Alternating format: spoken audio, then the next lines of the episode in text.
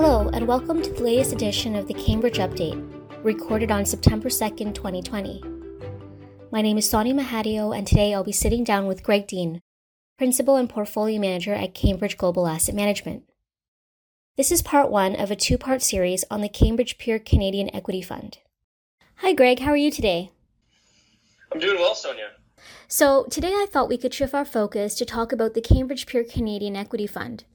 That sounds great. It's been a it's been a few months. Yes, it definitely has. And since the last time we spoke, the fund is up nineteen percent, while the market is up thirteen percent. And we've also added significant value over this period of time. So I'm just going to start by asking you, you know, what do you attribute this success to? Have you been doing anything different? uh, it, it's a good question. Um, you know, we've we've always tried to be consistent in, in saying, you know, short-term performance is important only in, uh, you know, to the extent that it adds up to long-term performance. Um, but measuring it over those those timeframes is is not something that's, you know, super uh, important to us, mm-hmm. um, because very few companies we own, uh, in fact, no companies that we own, are we looking for that sort of um, the thesis to play out in months or quarters, you know? So. Um, but but I think what has happened, and you know, we can talk about this year versus previous years as well, stretching out the timeframes. Um, you know, in a concentrated portfolio of best ideas, you either usually look really smart or really stupid mm-hmm. in the short term. Mm-hmm. Um, you know, rarely do you you know just look average because um, you know we don't own the market.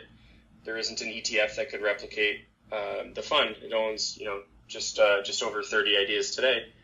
And, you know, we've gotten a, a very good amount of credit uh, for those ideas in the short period of time, and more than the stock market got.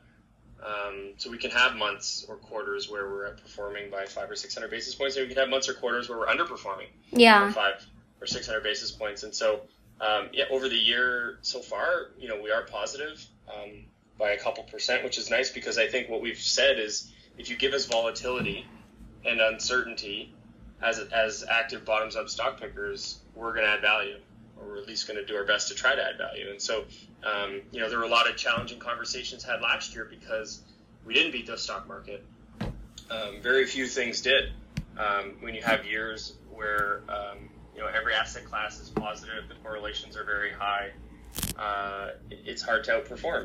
So we don't measure performance in calendar years, but, you know, we're very, very pleased that Um, you know, since inception, the fund's compounded at eleven percent per year. We'll have a ten-year number in February. Mm-hmm. We think people who've owned the fund since inception and have, have earned that eleven percent are very, very pleased. We as unit holders are very pleased, but obviously, um, you know, if I'm being honest, the first the first half of the last ten years was significantly better than the last half of the last ten years, and so it's been incumbent upon us to reflect and Uh, revisit what we do and how we do it, and always just try to get better. And I think hopefully, you know, delivering outperformance in a year as difficult as this year has been so far gives people confidence that we are we aren't um, you know resting on our laurels or, or becoming complacent. We're we're you know like I said, always trying to get better and then put those learnings into practice and deliver better outcomes for clients. Well, and to that point, let me ask you this, because I can see that this is uh, one of the best months we've ever had was August, where the fund is up six percent. How are you positioning yourself in September to continue the momentum, or, um, you know, are you just kind of going with it? And, and, you know, are you happy with the holdings that we have currently, and, you know, you want to stay true to that? Yeah, so I, I think I think there's been, I'll give you the the lead up to, you know, why we're positioned the way we are today and what we think um, a good and bad outcome will look like. So, you know, when we when we launched the fund, we said, you know, double digit returns after fees over time would be a, a good outcome. We're, you know, nine tenths of the way to, to our our ten year effort uh, and, and looks like we'll probably end up around that ten percent or, or above. No one knows what the stock market will do, but we've only got four more months. Um, but what what attracts us to small cap is just the idiosyncratic uh, nature of each individual opportunity. You know, we're there's not enough depth or breadth in, in the Canadian small cap universe to really play these, these you know, very popular themes. Mm-hmm. Um, the only themes uh, that are of any, you know, significant size or scale, if you go back over the last, you know, nine, ten years, would be mining and energy. Mm-hmm. Uh, and I guess uh, a very short-lived marijuana, phase, which we, you know, we spent a lot of time talking about, but we never bought, um, you know, or sold a share of a of a marijuana company. Um, so I won't. I don't really have much to add to that to that area. But when it came to resources, that's been probably one of the biggest evolutions in my thinking um, over the last five years. Because you know, I, I mentioned earlier, we had very, very significant uh, outperformance over the first five years uh, of the fund's life, and then I'd say a pretty mediocre last five years um, with a really strong year so far. And coming into COVID and, and through last year, one of the keys for me was just recognizing um, it, sometimes it's not best to own, um, you know, the nicest house on not a great street, mm-hmm. if we can use a real estate analogy. And so, you know, small caps in Canada especially, there's only two countries in the world where the small cap premium is as wide as it is in Canada. It's Canada and Australia. And the reasons are similar. Um, you know, dis- despite being developed countries with a, a, a great standard of living, um, they have what we would call more of like a developing country type currency, mm-hmm. in terms of volatility and the fact that that currency is heavily influenced by commodity prices. And uh, and the small cap market in Canada is, is heavily uh, influenced. So, you know, you can basically just, if you own resources at the right time and avoid resources at the right time, you can add a lot of value. And that's just not what we do. So I would never suggest to a client to own, you know, I, I don't have anything against um, E T Fs or passive instruments. I think they can play a really uh, important and valuable role in any client's portfolio.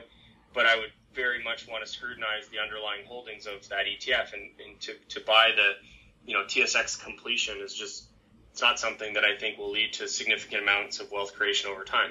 Mm-hmm. I think we've, prob- we've probably outperformed the benchmark since inception by astronomical amounts because it may or may not have even added any value over a decade, which is really sad. Um, but the point is, you know, resources are, are an area that we have historically had a lot of interest in small cap. And where, you know, through last year, we just decided um, these, you know, and I'll, I'll give Tour- Tourmaline's the best example. You know, it's a five billion dollars company. C E O um, is one of the largest shareholders. They've managed their balance sheet. They've managed their cost structure. And they've been able to grow production and cash flow and free cash flow per share since inception. They're now the largest gas producer in Canada. In two thousand seven, they didn't exist. Yeah. A pretty amazing thirteen-year period. Um, but the stock is still below the I P O price. Wow. And most of us would say that that, you know, significantly underperformed our wildest pessimistic expectations at the time we bought the shares. Um, and, you know, just this week, Obsidian and Bonterra were looking to merge, and I remembered Obsidian's the old Lightstream, and and uh, I thought, you know what, I'm, I'm curious what those companies have done. Mm-hmm. So I pulled them up. They're each fifty million market caps. These were billion-dollar companies. Wow. Less than five, five years ago. So when you look at how's how is Tourmaline done, it's done an incredible job. Yeah. Relative to its peer group, but it it was the wrong neighborhood to be shopping for property in. Mm-hmm. And and and it almost went against one of my core tenets, or it did, which is I, I want to avoid mining, I want to avoid commodities, uh, currencies. Um, government policy and interest rates. If those are the key drivers of a thesis that we, of a business that we own in the fund, we're in, we're in a tough spot. And for whatever reason, uh, you know, we made exceptions for oil and gas uh, companies in small cap, and, you know, it regretted it in hindsight. So, um, you know, coming into this year, we're, you know, energy's weight, um, the producers is, you know, sub three percent of the fund. We own two. And the energy weight is, is, is, is majority royalty companies and, uh, you know, an infrastructure business in the U S Mm-hmm. And, and where that money's gone is into, you know, areas like real estate, where holdings, new holdings in the portfolio, like a, a FirstService or an Altus, they're just far better companies. And COVID gave us the chance to buy them at really attractive prices. Today, um, you know, we, we bought Cogeco through Q uh, through the end of Q one, and it's now uh, a host in a hostile takeover where Rogers and Altice in the U S are looking to, you know, split it up into its pieces. And we had a view that the sum of the parts was far greater than the whole, and our downside was protected, A, because of the strategic value of the assets, and B, because of the cash flow generation of the assets.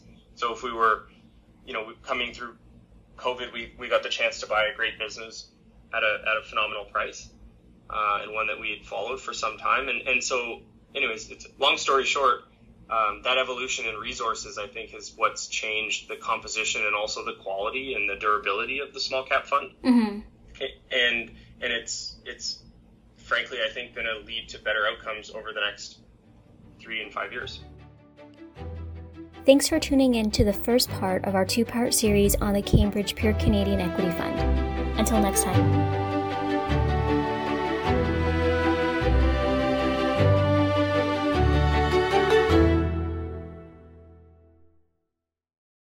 This podcast is provided as a general source of information and should not be considered personal, legal, accounting, tax, or investment advice, or construed as an endorsement or recommendation of any entity or security discussed. Investors should seek the advice of professionals prior to implementing any changes to their investment. Certain statements in this podcast are forward-looking that are predictive in nature, depend upon, or refer to future events or conditions. Forward-looking statements are subject to risks, uncertainties, and assumptions that could cause actual results to differ materially from those set forth. Although the forward-looking statements contained herein are based upon what C I Global Asset Management and the portfolio manager believe to be reasonable assumptions, neither C I Global Asset Management nor the portfolio manager can assure that actual results will be consistent with these forward-looking statements. Certain statements contained in this podcast are based in whole or in part on information provided by third parties, and C I Global Asset Management has taken reasonable steps to ensure their accuracy. Market conditions may change, which may impact the information contained in this podcast. Commissions, trailing commissions, management fees, and expenses all may be associated with mutual fund investments. Please read the prospectus before investing. The indicated rates of return are the historical annual compounded total returns, net of fees and expenses, payable by the fund, including changes in security value and reinvestment of all dividends or distributions, and do not take into account sales, redemption, distribution, or optional charges or income taxes payable by any security holder that would have reduced returns. Mutual funds are not guaranteed, their values change frequently, and past performance may not be repeated.